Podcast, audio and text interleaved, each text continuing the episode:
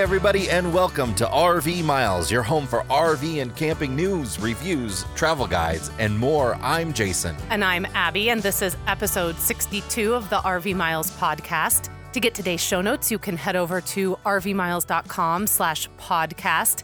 And RV Miles is also on social media. We are at Facebook, Instagram, and Twitter. And Jason and I, along with Jack, Ethan, and Henry, and of course, Wanderbus, are at ourwanderingfamily.com. And we are also on YouTube, Facebook, Pinterest, sometimes, Instagram, and Twitter. this week, we are talking the Black Hills of South Dakota and Custer State Park, where we currently are. And, And, don't want to be we are starting about tomorrow. to flee because Yes. six to 10 inches of snow are on their way. We've had lovely, decent weather. I mean, it has gotten a fair bit cold, but we've had some pretty warm days as well. Yeah, Uh, it's gotten kind of ugly the last couple of days, Yeah, but that's to be expected. It's last night. October. but uh, big big snowstorm on the way. So we're actually going to drive just south out of the mountains and go back to where we were last week at the Angostura Recreation Area, and uh, Wasn't what we had planned at where, all. where we should only get uh, one to three inches of snow, and uh, we we thought we were trying to figure out a way. We're on our way to Salt Lake City. We were trying to figure out a way. Like, do we just leave today and head towards Salt Lake City? Uh, what do we do to avoid the snow? And the snow is going to cover the entire state of Wyoming, so there was little we could do. So we're going to just go south, accept the snow, embrace the snow, Some of us are. and wait for it to be plowed away. Then we're going to drive to Salt Lake City. How about Yeah. that? that there's really no other choice at this point. So, so we're going to talk about our time here at Custer State Park, and we're going to talk about the Black Hills pretty much the next three weeks. We're going to have some different things on, on this area. Uh, but this week, we're going to talk about Custer State Park itself and the two great scenic drives here that you can take, uh, as well as the great Buffalo Roundup that happens annually, which we highly, highly enjoyed. We've got news, we've got a new brain teaser, we've got the answer to last week's brain teaser, a whole lot more. But first, this episode is sponsored by LL Bean. And this year, LL Bean is joining up with the National Park Foundation, the official nonprofit partner of the National Park Service, to help you find your happy place in an amazing system of more than 400 national parks, including historic and cultural sites, monuments, preserves, lake shores, and seashores that dot the American landscape, many of which you'll find just a short trip from home, especially if you live in Rapid City. Yeah, there's there's a lot going on around yes, here. there's a lot that you can check out in regards to National Park here. However, LL Bean is very proud to be an official partner of the National Park Foundation, and they encourage you to discover your perfect day in a park at findyourpark.com. All right, this week before we get to the news, we want to get into a a, a listener question that we had emailed to us. Larry in Michigan asked that we mention quite often on on the podcast that uh, we don't have enough time to do some things in different locations, and we often spend you know two weeks in a location, sometimes more. His or que- two days. it just really depends on the location. Larry's question is why not? Since we're full time, what's the rush? Please don't see this as a criticism. I'm genuinely curious. Yes. And Larry is a longtime listener, first time caller, and we appreciated his email so much. And he will be full time starting in the spring. So he was very curious about kind of how we travel and why we don't have enough time. And to be honest, so much of it is very situational for us. A lot of it could be because we have a commitment later on down the road. For instance, we know that by October 25th, we want to be in a suburb of Los Angeles. We're going to be staying with my brother. We're spending Halloween with him and his family. We know we have that coming up. It's definitive. And so sometimes we get to an area and it surprises us and we really like it. But because we know we have this commitment only a few short, week, short weeks away, but thousands of miles away, we kind of have to make the choice to move on. Yeah, and and of course, in addition, we're not just you know vacationing full time. We're we're busy with work a lot of the time. We we A lot of the time, are- yes. um we're we're homeschooling kids. What although getting out and exploring things is is the biggest part of that. We also like to spend a lot of time in one place. I think a lot of people would come to, say, this area, the Black Hills, and they might spend a weekend here and they might drive a scenic drive, go see Mount Rushmore, go see Devil's Tower, take a drive through Custer, take a drive through Wind Cave, and and that's what they would do. That's a really busy weekend, Jason. right, but but they would be on vacation first of all. yes. But some of those people like to just stop and see something and move on.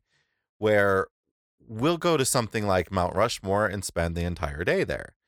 Um, we'll go to a park like Wind Cave and want to spend several days there. And I think that just that's there's nothing good or bad about that. That's just how we are. We like to spend more time in certain places, and that causes us to be shortchanged at other places. Yeah. I think a great example of that is when we got to that Army Corps of Engineer campground uh, just on the South Dakota Nebraska border, right by Lewis and Clark State Park. We got there. It was a perfect setup for our family. It was the spot was right next to this wonderful playground, beautiful bathhouses, beautiful location, such kind camp hosts. It really just resonated with us. And we pulled in, and within 15 minutes, we had gone from staying there for four days to staying there for 11 days. We loved it so much. But that then changed a lot of our plans because, again, it was part of our we're heading towards California. We're just choosing to come up and around. I also said to Larry, too, that a lot of times it also depends on the campground. You know, we strive to stick to a budget on the road. And sometimes we can't always pay like what we would prefer to pay for a campground. So if we have to go over that budget, then we're not going to stay at that campground as long as we would like to. Yeah. And we're going to have to sort of maybe trim in other places. Again, that's situational for us. Everyone's budget out on the road is very different. So, so many factors kind of come into it. But it is a really interesting question. And I appreciated him asking because there is, I think, sometimes this idea that, oh, you're on the road full time. You have a lot of freedom to go where you want to go when you want to go. And that is 50% true. But the other 50% is, is you are still sort of bound, especially if you're working, especially if you do make plans or want to have specific goals for your travels in mind. If you're only out on the road for a year or two and you have very specific things you want to accomplish, those really also dictate. Our kids also really dictate how we travel. Yeah. So, absolutely loved that question. Thank you, Larry, for letting us share it and enjoy going full time in the spring. So if you have a question you'd like to ask us, we'd be happy to answer it on the show. Just send us an email over at editor at rvmiles.com or you can message us on any of our social media platforms. Yes. And hey, really quick before we move back into the news, to everyone who sent us a message loving Jack and Ethan on the podcast last week, thank you. You just made their little week. They were so thrilled that so many people appreciated hearing them. And we've had a lot of people request that they return and have their own little segment. So we're probably going to have them back in the next couple of weeks. We're kind of fleshing out maybe what would be a good topic for them. They have a lot of things they want to talk about. But to everyone who contacted us, you really did make their day. Thank you. All right, let's dig into the news of the week. First of all, this is this is kind of a funny story. Camping World in Statesville City. What state is this in? Oh, North Carolina. Camping World, Statesville City, North Carolina. They have a massive American flag there. And the city council is telling them they have to take it down. And Camping World is saying no. The CEO of Camping World, Marcus Lemonis, has gotten involved, saying, No, I'm not taking the flag down. His tweet about it was uh, this is the reason why it ended up in the news this week because I read his tweet and part of it made me laugh because he basically said, My business, my flag, my property, not taking it down. Goodbye. So the the city has uh, the city council has a ordinance limiting flag sizes to 25 by 40 feet. Not So- inches. Let's just let's okay, so let's just put this into So- some context. So 25 feet by 40 feet, they're saying, hey, that's as big as the American flag or any flag should be displayed here in our, our fair city. So th- they're they're saying that the, clearly this flag is bigger It's than that. Clearly, very much uh, so. Which is, I mean, that's big. But the the issue that the city council is saying is that because they can't, you know, tell people which flags to fly, that somebody could be flying a flag that is offensive that's that size. And I'm kind of thinking, well, they can fly an offensive flag up to 25 by 40 feet. yeah. Why does it I mean, really matter at that we're, point? Yeah, we're splitting hairs here. here. Uh, that, yeah, I mean, you're going to set a size limit and then you're going to split hairs on whether or not the flag is going to be offensive. I, I don't have, I've, I can't, I haven't seen it. I don't know how big it is. I just think the fact that it's made national news and that Camping World has a petition that you on their Twitter page, they are encouraging you to go and sign this petition and basically tell the council, let them have their flag.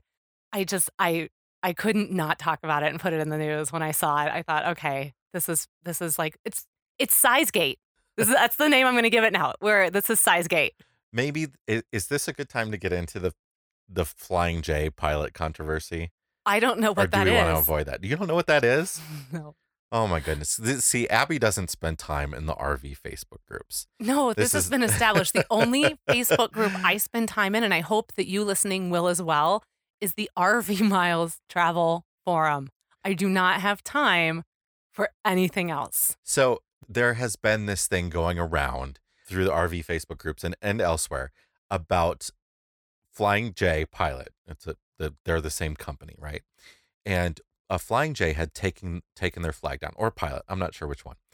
And somebody posted on the internet that somebody at the Flying J told them that it was because foreigners were offended by the American flag.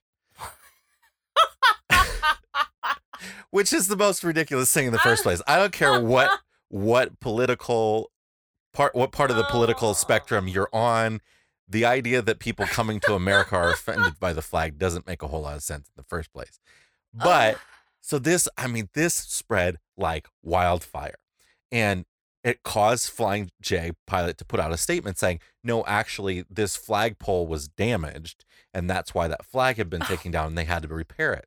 So now people are going around saying, oh, I don't get fuel from Pilot Flying J anymore because they won't fly the American flag. And of course, they do. There are several. I mean, I've seen many that do still fly the American flag, but they'll take pictures of ones without the American flag and say, see, they don't fly the American flag. Well, those are ones that never had it in the first place. So they're taking the fact that they're seeing a pilot or a Flying J without an American flag as a sign that Pilot Flying J has taken all their American flags down. Isn't I mean, and the company has said, look, we were founded by a veteran. And you go into one and they sell all kinds of American themed oh, products. oh they're very they're very patriotic. They're this the fact that this is even a question is very surprising to me. But again, this is why this is why I just have decided in my own personal life to really limit my social media interactions because I want to be an individual who strives to see the good before I see the negative in people and places. And I just think sometimes that social media does not encourage that. Do not get me wrong. I love social media for so many other things, but these groups, and thank you, RV Miles Travel Forum group, for being so cool and not picking up on this hysteria. This didn't even touch in this has group. been going on for since like March. March of this year. Uh, It might have even been going on since last year. Wow. it's at least That's March of this year. unfortunate. That's really unfortunate. Well, I am sorry for Flying J that they have to put so much of their PR time into managing this. Oh, okay. Let let's talk about another piece of news that is also very very shocking because we keep having to talk about it. We have said three times this year on this show, three times we have said that a Boy Scout troop has had all their camping gear and their camping trailer stolen. And now we're going to say it for the fourth time. The fourth time this year. This is this time it is the uh, an Albuquerque Boy Scout troop has had their trailer full of thousands and thousands of dollars that they have gone out and raised money to buy worth of camping gear stolen from them. Okay, can I ask just a really quick question though? And because you have been following these stories and I just hear them through you. Why are we not securing these trailers Yeah, so that they can't be boosted? I just, that's my first thing. I am not trying to blame these Boy Scout troops. I think this is something we talk about all the time is I would really like you to keep the lock on our dolly on a regular basis because it's very easy. I again, I just said I want to find Yeah. the good in all people, but here I am now saying, Finding the bad in me. Great. Thanks. sorry, no, no, but not here's the deal: that. is the lock the locks that you put on the tongue of a trailer are you know, no matter which one you get, unless you get like there are some really massive ones. Um, or you put a boot on the trailer. We've seen some Airstream owners putting boots on their on Sure. the wheel. They're they're easy to get off. I mean, you can get them off. And the thing is, they're not stealing. They're not wanting the camping gear. They are wanting the trailer. And most people store their trailers on their property, uh, on their in their yard, in a fenced-in area, uh, in RV storage or something like that. Most of these Boy Scout camping trailers have been in a parking lot of a church or a school. You know, easy access, no gates or anything like right. that Okay. to come in and boost them really quickly. And I think that's It's horrible why we've seen it from from It- the- yeah. them mainly. and I've said I've said this before. You know, you see that Boy Scout emblem on the side and you see that uh, troop Yeah. number and you still go up and you take it. Know, Why do you see that and then still take it knowing that you're taking something really hard earned from these kids, these boys that they had to sell a lot of what do Boy Scouts sell? Boy Scouts sell popcorn. I know Popcorn. it's really I nowhere mean- near as cool as Girl Scout cookies. No, but I think that they should stop selling popcorn and should start selling coffee. I'm just saying. oh, that's a good idea. Wouldn't that be a good idea? I think that they would make so much more Oh, money. Yeah. Boy Scout coffee. Well, I don't think. Listen, not everyone's as crazy about coffee as you. No, I put Right. up. I put something up today on. I mean, people are. I mean, I mean, there are a few Starbucks around the country. People do like coffee, but a few. You know, I put something up today on our Insta story on our wandering family that was asking people what store bought brand do you really, really love? Because Well- I can't, I would carry the Roasterie, which is a Kansas City brand. I would carry them with me the entire time I'm traveling, but I can't. We don't have that kind of space. that's the thing. I don't think the Boy Scouts would do well with coffee because people have their own like specific coffee that they want. I don't know if it was really good. Well, I mean, I need coffee recommendations that I can get anywhere across the country.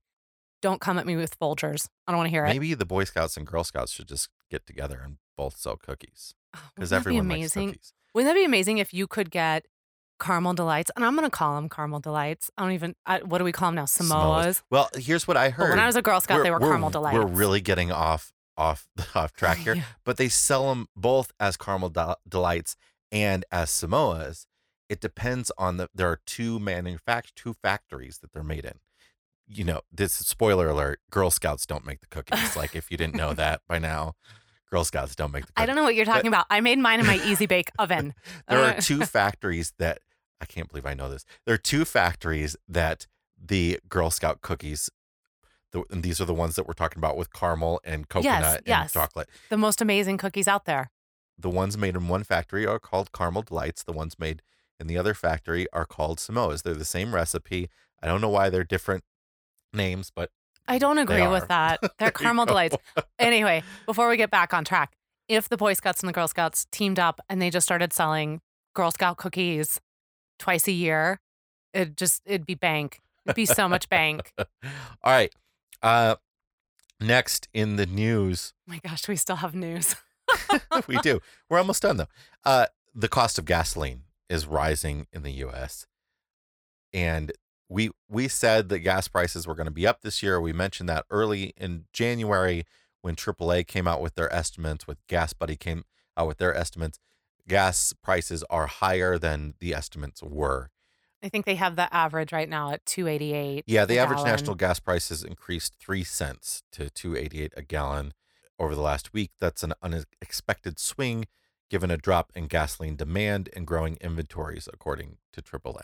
Yeah, and we've definitely seen gasoline fuel in general just rising as we have crossed South Dakota and we get closer and closer to I just I always put it this way, as we get closer and closer to California where everything's well, just more as we get further and further from refineries. yes, Although I have no idea where the refineries are. Maybe there's one around here. I don't know. maybe.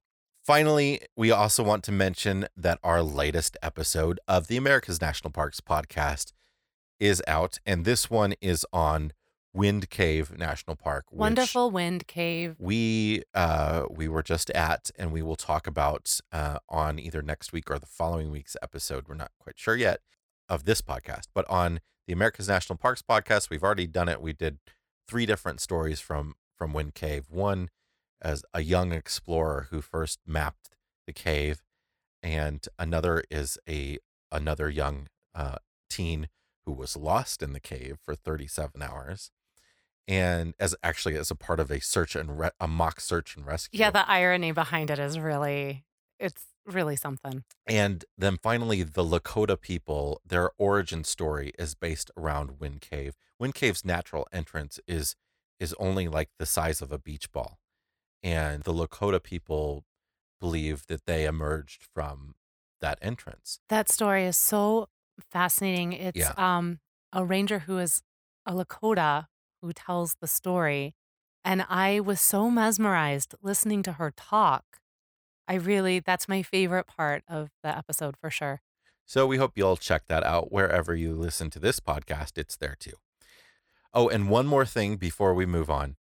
We keep saying one more thing. One more thing before we keep we before we move This on. This was a drinking game. It would be like every time they say they're going to end this segment, take a drink. We mentioned last week that we've we've restarted the RV chat on Twitter. If you're on Twitter, we hope you'll join us at hashtag RV chat every Sunday night. This week's RV chat this Sunday at 8 Central is going to be on planning your route. So we hope you'll join us. You'll get to interact with some other RVers and some brands and uh, it's a it's a fun time. Now we are officially going to move on. All right, we're going to take a break. and when we come back, we'll have the answer to last week's brain teaser. And we're going to begin talking about Custer State Park in wonderful South Dakota. Be right back.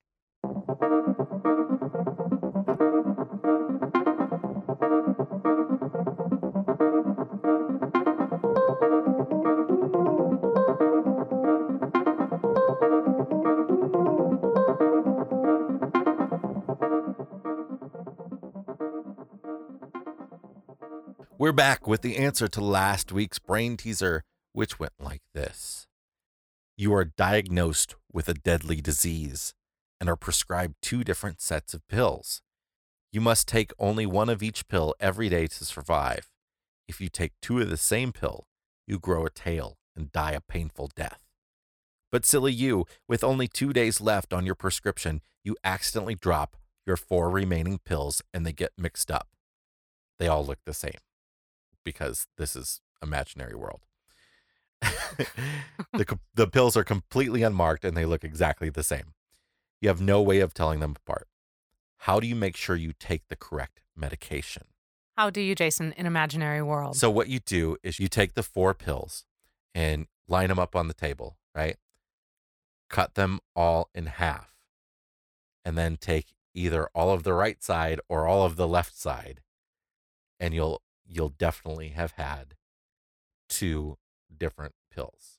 This has got a little bit of an Alice in Wonderland feel to it. Now we did get an alternative answer. Actually, a couple people mentioned this alternative answer, uh, which was grind it all up into a powder Ooh. and take half of the powder and like you know mix it up. Yeah, yeah. Put it in your protein Yeah. drink for the day I think in the could- morning. I think yeah, that could work. work. That Like, could keep you you, know. from turning into dying and turning into a dragon. I don't remember Yeah. what happens to you. You get a tail and die a painful death. Oh, okay. I don't know why why, do you you need need a tail. I don't know, but that's part of the painful death. I guess.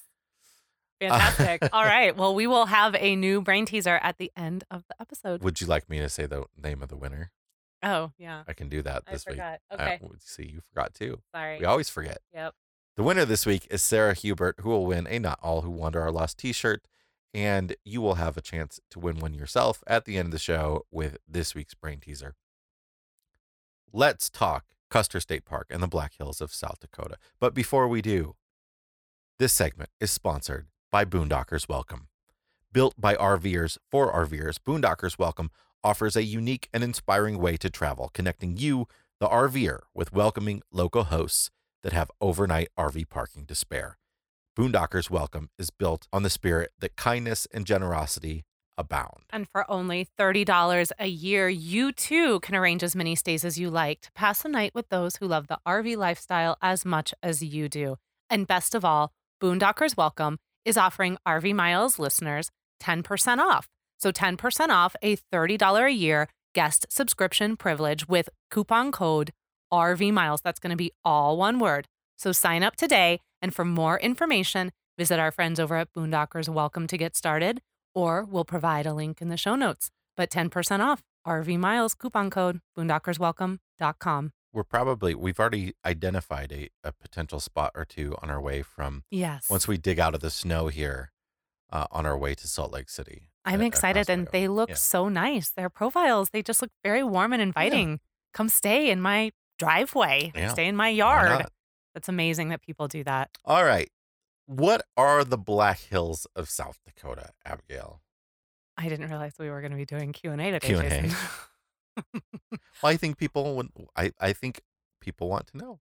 well, they're not black. Let's just get it out there. The hills are not covered with any sort of like black dirt or anything like that. It's just these amazing, beautiful hills that have incredibly dense ponderosa pines of a dark green color just blanketing them.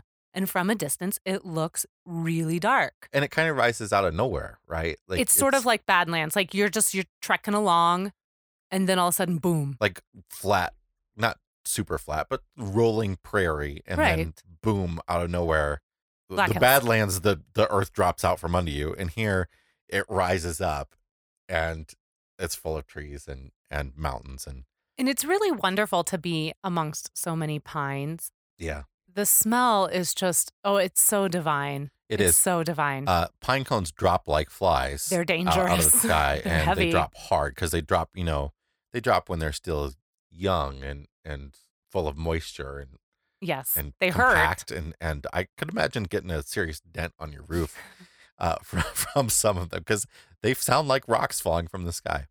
Uh, but we are so we are Custer State Park is takes up a good portion of the Black Hills. I think it's over eighty six thousand acres. It is a massive state park. yeah, it's it is enormous. massive. There are so many campgrounds in this park. Uh, and we are at one of the more popular ones called Bluebell. And Bluebell is right in the middle of the park. It's a great jumping off point for everything if you in the park Yeah. because it's so just like smack dab right in the middle. But it is a long way to get to anything else. Yes. yeah, I mean that's the trade-off. You're Yeah. in the middle of the park and it's easy to drive, not as long to drive to all different places within the park, but if you want to get out of the park, it's a bit of a it's a bit of a yeah, trek. from from from the east boundary, it's like 40 minutes. From the west boundary, from Custer, it's about a half hour. hmm to the campground just from the edge of the park. So it so it is is deep in here, but we do uh, we do have cell service that's working for us. Uh, the uh, the bathrooms are really nice and clean as they They're they seem heated. to be Thank at uh, at South Dakota State Parks. Although Angostura, where we were before and where we're going back to, theirs are not heated, Theirs are probably closed actually. but but the ones here super warm. Amongst the campsites, there are also cabins that sort of line the outer perimeter of this campground, and they overlook a beautiful sort of bluff or hillside that just I think that would be just such a beautiful like cabin experience. They do not open the front doors do not open up most of them into the campsite, but they actually open up into the forest and into the hills. Very beautiful. Even this time of year, even with this snowstorm coming, I'm surprised by how many people are here. the The campsites themselves are not very level. No, they're not very level at Uh, all. Though I had read reviews before we got here saying that and saying that they are super unlevel. And I think they they are better than I was prepared for. I'll say that. And I think if you have a travel trailer, you'll have no issues here. If you have a motorhome, just sort of depends on your leveling system. Yeah, it's not been the best for us just because our bus doesn't come with any kind of leveling yeah, system. we go up on blocks and We do. we And can so only go so far. Yeah. So uh, I always feel like we're, we, well, not always, we are. We're leaning back. Yeah. And that's been a little annoying, but not so much that we're uncomfortable or But- anything. But this is also a perfect example of what we've talked about several times before. When people say that you have to have a certain, you know, short length of RV to fit in some campgrounds like this, we are in a site that is labeled as 35 feet, right? But we are 37 feet, and we also have our 17 foot minivan parked in our site. And that's because A, the site is angled. And when the sites are angled, they usually measure on the short side. B, they underestimate. So I actually walked it and it's more like 40 feet long. And C, you can usually overhang off the back. And we have a good big overhang behind our re- rear wheels. About eight or nine feet of our bus can overhang the, the back of a campsite if there's no trees or other obstructions there. Yeah. I think when we were in Fort Pickens, we actually went into some 30 foot sites We because no, we, we, were could- in a 27 foot site. 20 at yeah. Oh, Pickens. wow. We didn't have room for our van in that site, we didn't, Uh, but but we it did. makes a huge difference when you can play around a little bit with the sites. And I know that you did a walkthrough video of this campground Yeah. and kind of gave, you know, some examples of how it looks, you know, and that even this fifth wheel that's next to us, they are overhanging the back as well on their fifth wheel. yeah, we had to go on like Google Earth or, or into Google Maps and see the satellite view to sort of figure that out a bit. There's a great website, uh, campsitephotos.com or .net or something. You can Google it that shows photos of actual individual sites, and that's very helpful. Although this site we are in was the one site that they didn't have a photo for, oddly. No, it was 14E. Was it 14? they Yeah, didn't have a we're in photo for? We're 12. in the one that they did. Yeah, and when we were originally going to come here, we wanted to be in 14, and we couldn't tell by the photos and even by Google Earth if that tree was bumped up right against the campsite. And so if it had been, we would not have been able to take that spot. Thankfully, this spot opened up and we took this, but now we got now that we're here. Yeah, we I mean, clearly at- could have taken that other spot. so we put in in in the search we put in 35 feet even though we're 37 feet and only four campsites in this park popped up to be that length or longer i'm looking at the campsites outside right now and i think we could fit in every single one of them There's not been a campsite I've seen. there as might I've been be one running. or two with a, a tree at the back of it Yeah. but, for the most part I mean, do your homework. yeah. Don't, you know, we're not advocating that you should ever book a site that is smaller than your rig unless you have done your due diligence and really tried to find out as much information as you can. When Jason and I are trying to make the decision if we're going to get into a spot that claims to be smaller, we use as many resources as we can. Jason's mentioned the camp photos, Google Earth. We'll go to YouTube sometimes, see if people have done drive throughs. sometimes you can just Google like Bluebell Campground Site 12, and then that might show you that somebody has mentioned Site 12 on a review somewhere Yeah. on one site, and you might find it that way. It- Yeah. not always, but sometimes you can. So just do your homework and then make the best informed decision that you can. So, what can you do at Custer State Park? What can you not do at Custer State Park should really be the like question. Like we said, this place is huge. There are not only are it does this campground have the cabins and and outside of it there is a, a little general store with a little gas pump. Across the way there's a lodge called the Bluebell Lodge. But all around Custer State Park there are several more lodges. Uh, there's a stable as you enter here into Bluebell Campground as well. So you can go and hit a trail. Yeah, you can take some you can take a horse tour, a guided horse tour. Yeah, it's there's really this Bluebell Lodge. They also have chuck wagons, which uh, is going to be happening during peak season. We're not here during the peak season, so a lot of this stuff isn't happening. But I bet in the summertime, this place is just popping. So this is this is early October, and like we said, there is a big snowstorm coming. So we are just sort of right on the shoulder of when it's really kind of okay to camp up here. Of course, you can be in snow if you want to, uh, but a lot of stuff has closed down for the season. Uh, some of the little general stores have closed down. We drove into Custer, the town of Custer, yesterday, and a lot of stores in Custer have closed. A lot of restaurants have closed for Yeah. the season. We were in need of some Wi Fi, and I had seen some reviews for this place called the 1881 Bank Coffee House. And I was so excited to go there because it was a coffee house inside of a historical building that used to be a bank. And we headed that way for it, pulled up. Not only was it closed for the season, it was closed. It's actually being auctioned off at the end of the month, which was a very huge disappointment for all of us. But then as we walked this beautiful little town square, this little strip that they have on their main street, everything was closed for the season. And a lot of the signs were saying we will reopen in May. So their season seems to be very, very short up here. Yeah. And we did end up at the local library. Thank you over and over and over again to local libraries across the country for having access to free Wi Fi. And we were able to go in there, stay warm, do what we needed to do, and then have dinner at Pizza Hut because that was the only thing that was open. So So, you know, we still got our pizza in at Custer. We just can't recommend a local pizza place, but we did enjoy some Pizza Hut and we got to watch a little Thursday night football. So the biggest thing you can do in Custer State Park, there are some, there are several trails to some cool places. Uh, there are several lakes you can go to. Some of these mountain lakes. Sylvan Lake is the very popular one, uh, and you can canoe and and that kind of stuff and fish. But the biggest thing to do in Custer State Park is scenic drives, and we started off coming into Custer from Wind Cave. So when you come from Hot Springs, South Dakota, from the south side of the Black Hills to get up into Custer, you drive up through Wind Cave National Park and it borders Custer State Park. So it's US 385, which actually goes all the way down to Big Bend National Park at the southern tip of Texas. Really? Yeah. That's kind of cool. That would be a fun drive. Yeah. So, uh, but that is that was a really nice drive up to this campground. But most people are going to enter Custer coming from the east or west. Actually, most people are going to end up coming from the east.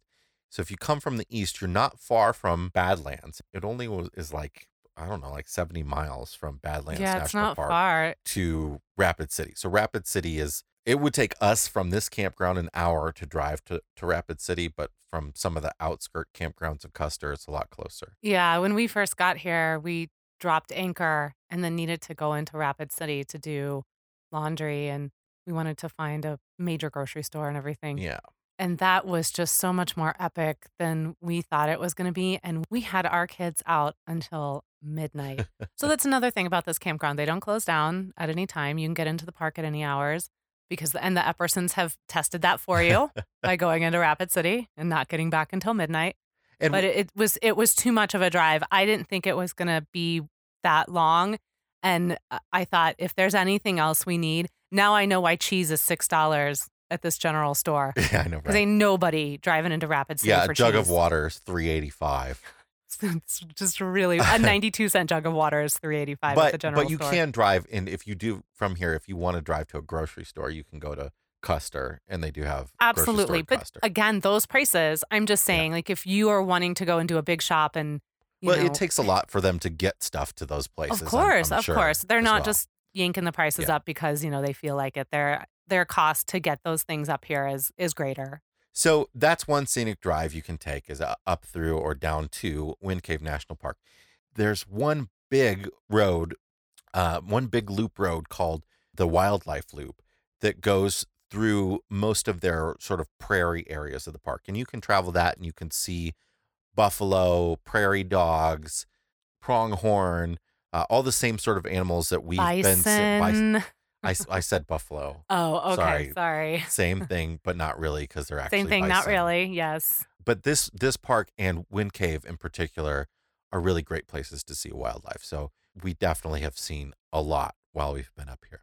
We have seen more bison in the last week and a half than I have seen collectively in my entire life. At And it- zoos or wherever. wherever But these ones are out in the wild and Oh, it's been Yeah. so spectacular to see them in the wild, just and knowing the history, our history with bison and how close we came to losing these majestic creatures to see them now again. Just oh, oh man. It's pretty special. It's yeah, it's pretty amazing.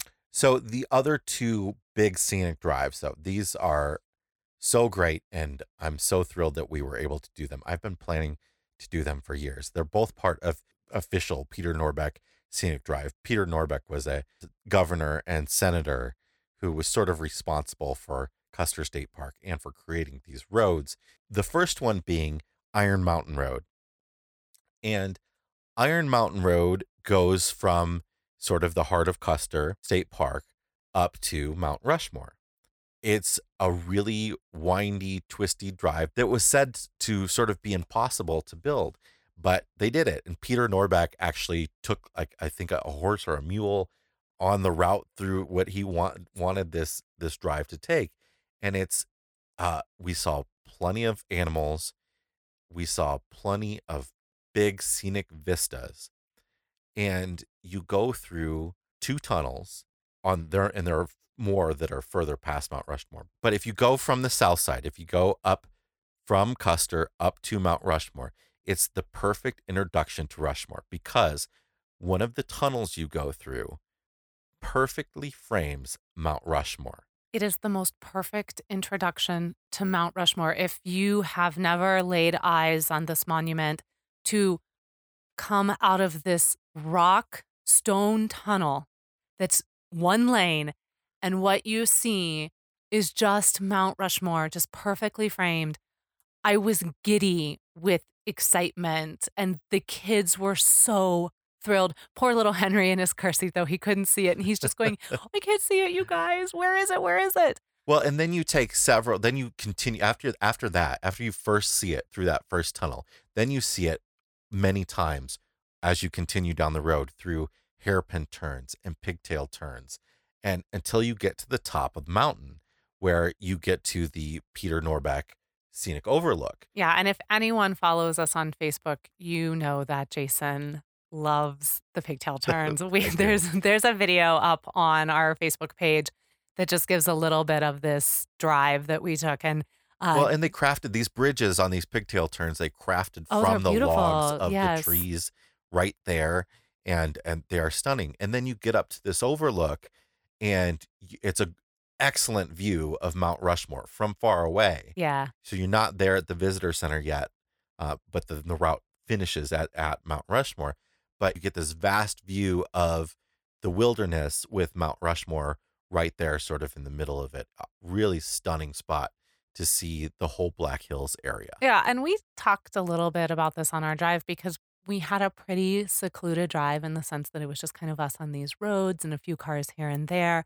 And it was beautiful, and the fall colors were starting to come in now to the Black Hills. I would suspect that that is not the peacefulness of the drive, maybe a little diminished in the summer. Yeah, I would and suspect- especially on the weekends. Yes, I would Mhm. suspect that it's very, very busy. And just driving the road at the speed limit requested and required took us, I think, a little over an hour. From from our campground, From it our took us a little over an hour.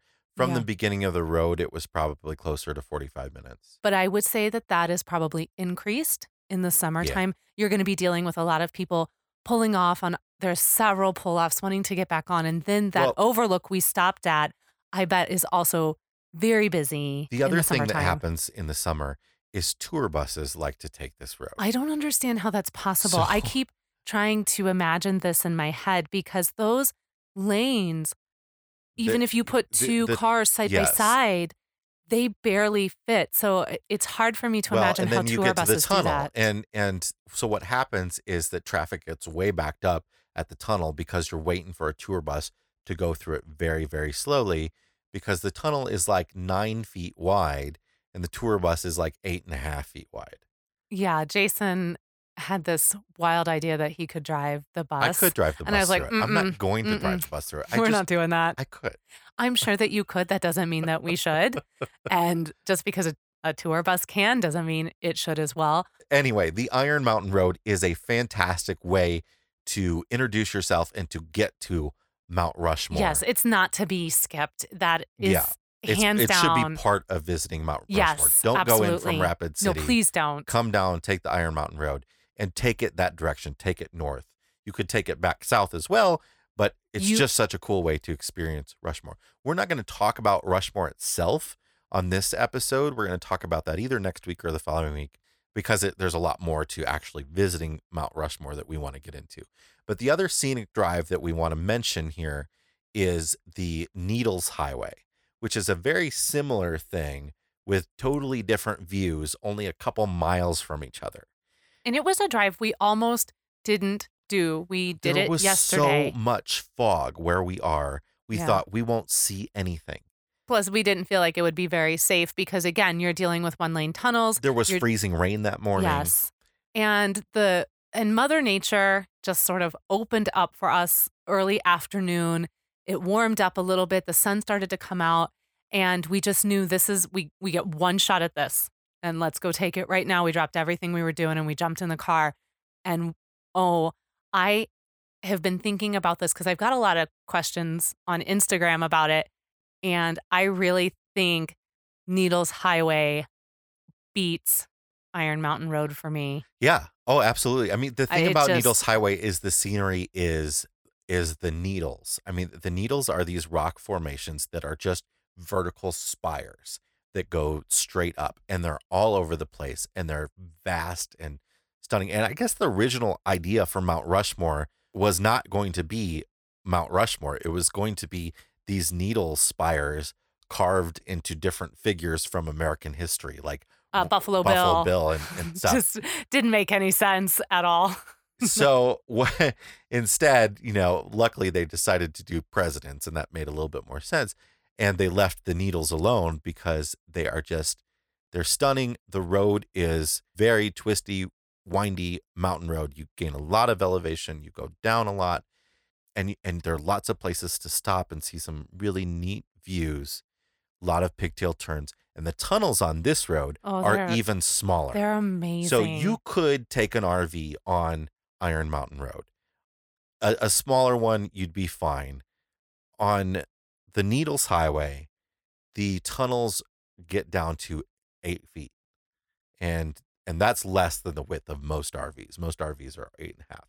So, but we so we drove our minivan and eight feet through a tunnel. I mean, literally, you can reach out and touch the walls of the tunnel. Yeah, if you're interested in seeing a visual, I put um, a short video up on Instagram of us driving through the tunnel, and you can see like we kind of just put our hands out, and we're not touching the tunnel, but it looks like we are. We're so close, almost too close. Like it, yeah, I it mean, you got like little, six inches on each side. yeah, it's, it- it's close It was a from little the much. mirrors. Yeah. But when you come out of that tunnel and you have that overlook and you Yeah. have these needles and it just, oh, it's so spectacular.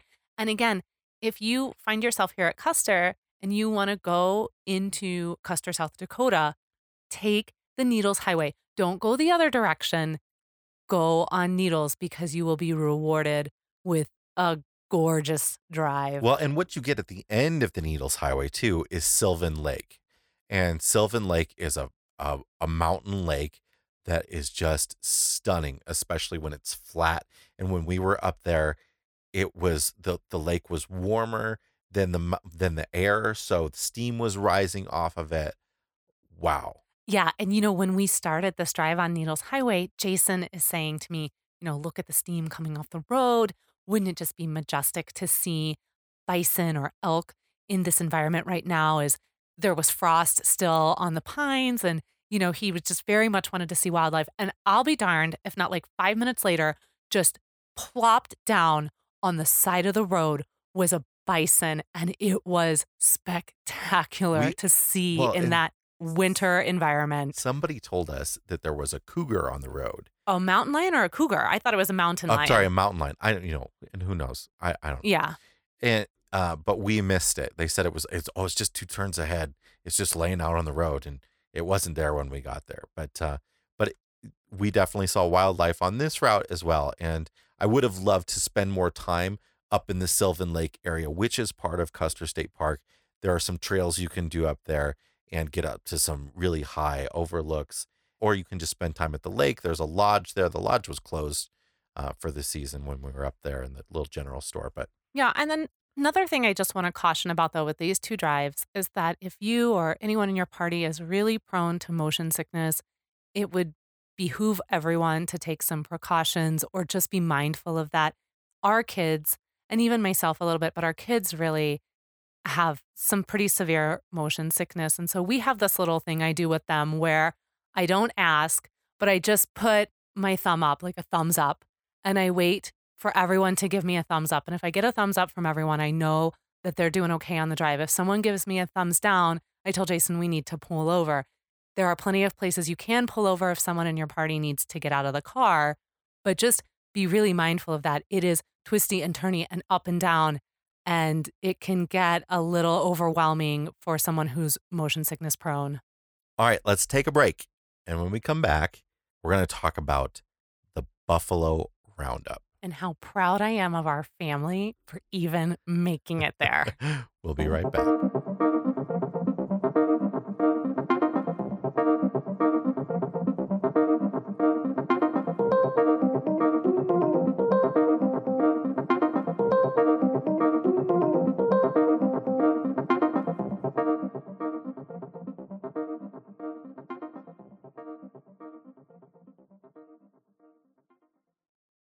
All right, we're back.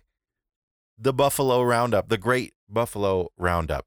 This is a, if you've never heard of this, this is a big event that happens every year in Custer State Park. and they are very proud of this event Yeah. here in the state of South Dakota. The state park itself has a herd of bison or buffalo. Everybody out here calls them buffalo. Their technical name is bison. Their technical name is Bison Bison, actually. Yeah, it's bison It's bison. Bison Bison. Uh, buffalo actually don't exist in the U.S. They're sort of like a, you know, like what you would think of a what, like a water buffalo. That, No, but the name- buffalo. the name comes, it's French, and they would call it like le bouffe uh, for the meat. And then that just sort of ended up being called buffalo. And that's why so many European Americans who made their way west didn't call them bison, they called them buffalo. Anyway, the Buffalo Roundup is when they take the entire herd of buffalo from Custer State Park. There's the the park is fenced in. They can't get out of the park even though it's massive. They take them all into corrals once a year to do a health checkup, to count them, to vaccinate the the newborns, and then the park can only sustain a certain amount of, of bison. So they actually auction off to to farms the the the ones that uh, that are over the the maximum population. Yeah, that I don't know what their requirements are for like who gets to stay and who has to go, Yeah, I but I I can't.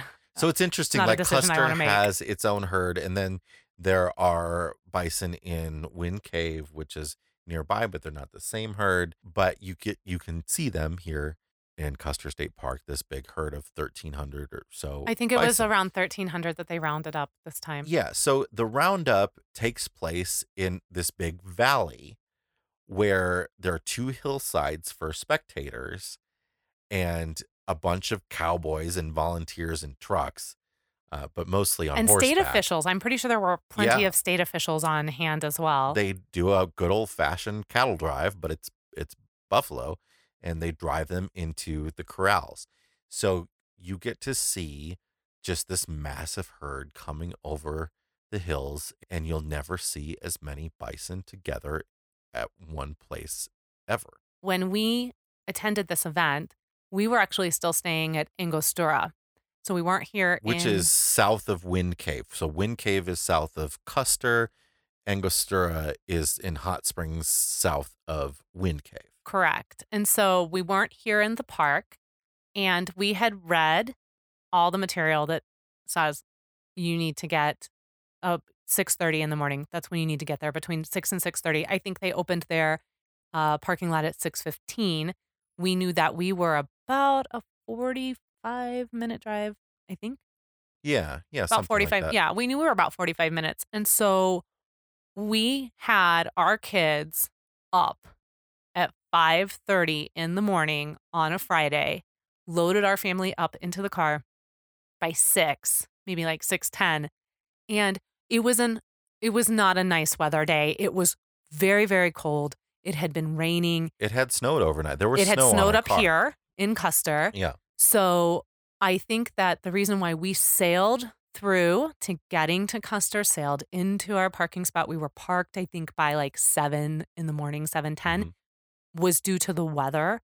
Had the weather predicted like that it was going to be nicer, we probably would have tried to leave even earlier because the traffic, everyone just kept saying to us, Oh, this is this is nothing. This is nothing. Yeah. And for it to be nothing, there were a lot of people there, like a lot of people on both the south side spectating area and the north side. So if this is something you ever want to do, just know that like you're to need to be up and on the road sometimes 5:30, 6. It just kind of And depends. they do they close the parking they close the entrance to the park off at a certain time. I think it was 8:45 in the morning they closed the gates. and the and the Buffalo Roundup happens. They sort of drive them in around nine thirty, and uh, but the the deal with getting early is really just to get a parking spot.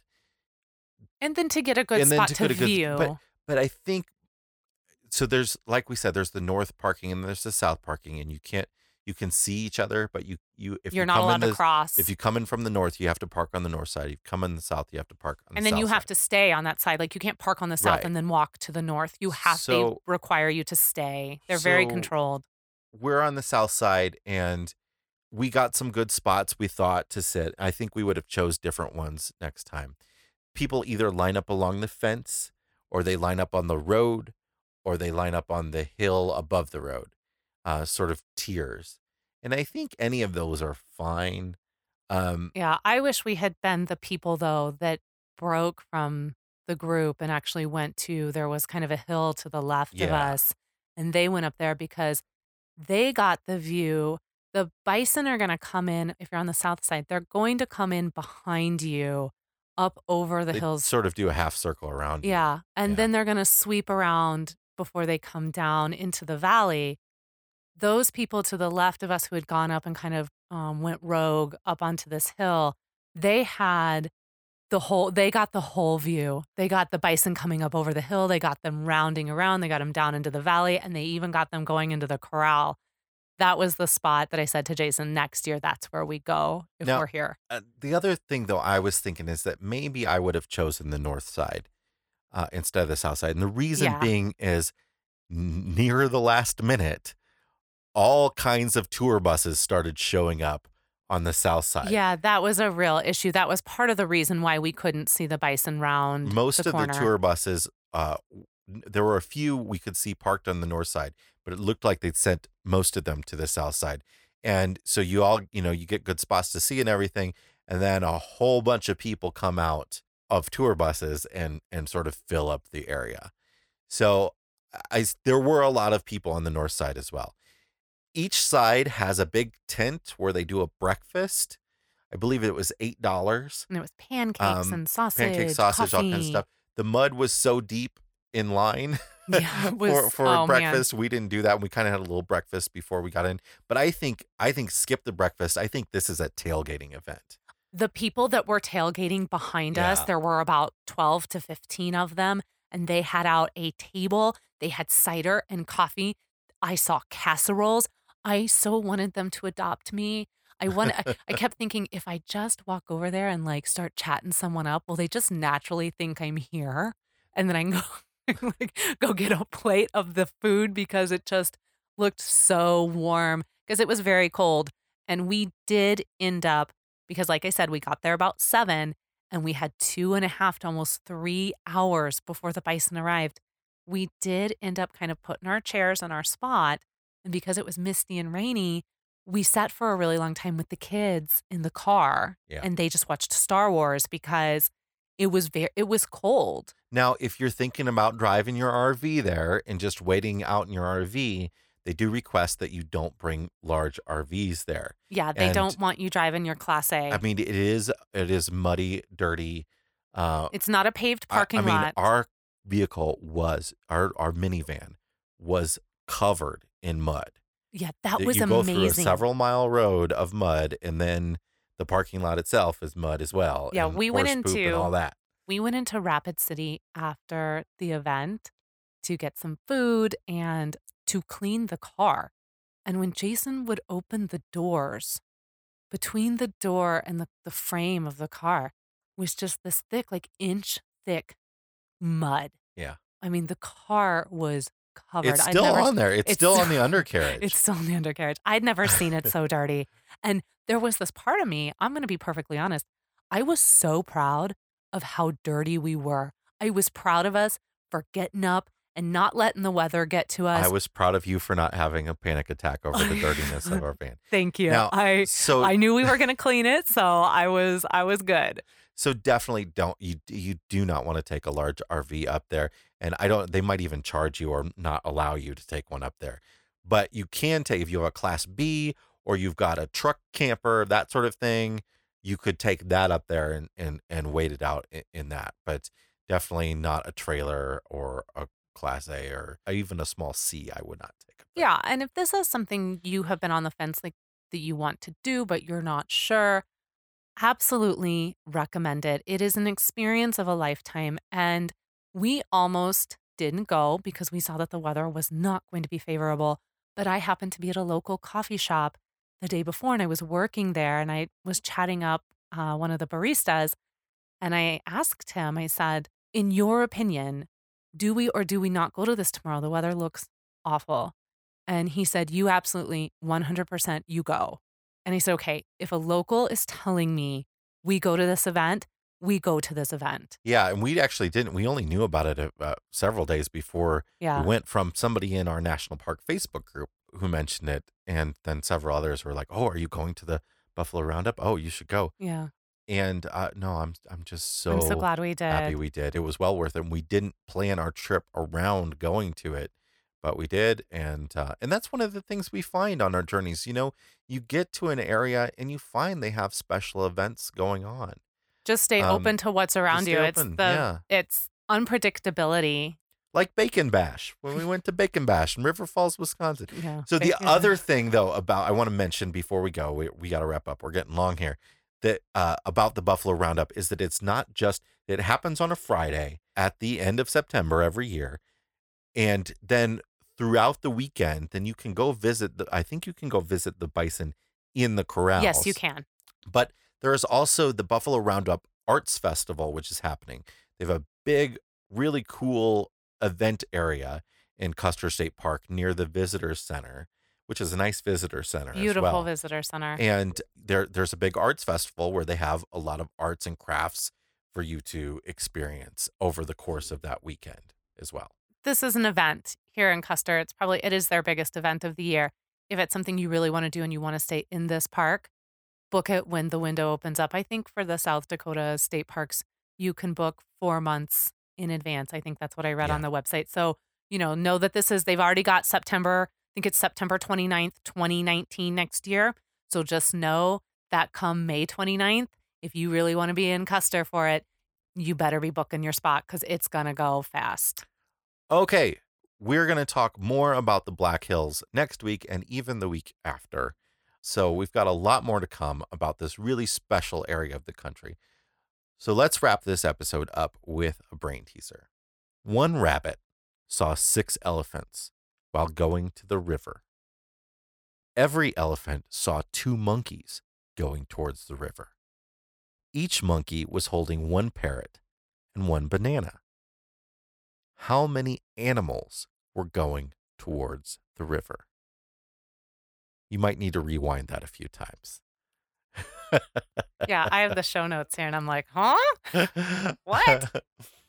we'll have the answer to that and a whole lot more on next week's episode of the RV Miles podcast. We sure will. And if you are enjoying this podcast, we would love a five star review over on Apple Podcast or wherever you listen. And we would greatly appreciate it if you would share with your family and friends or around your next campfire. And again, as always, we are so grateful that you join us every week and we wish you the very best coming week. And until next time, keep logging those RV miles. Bye, everybody.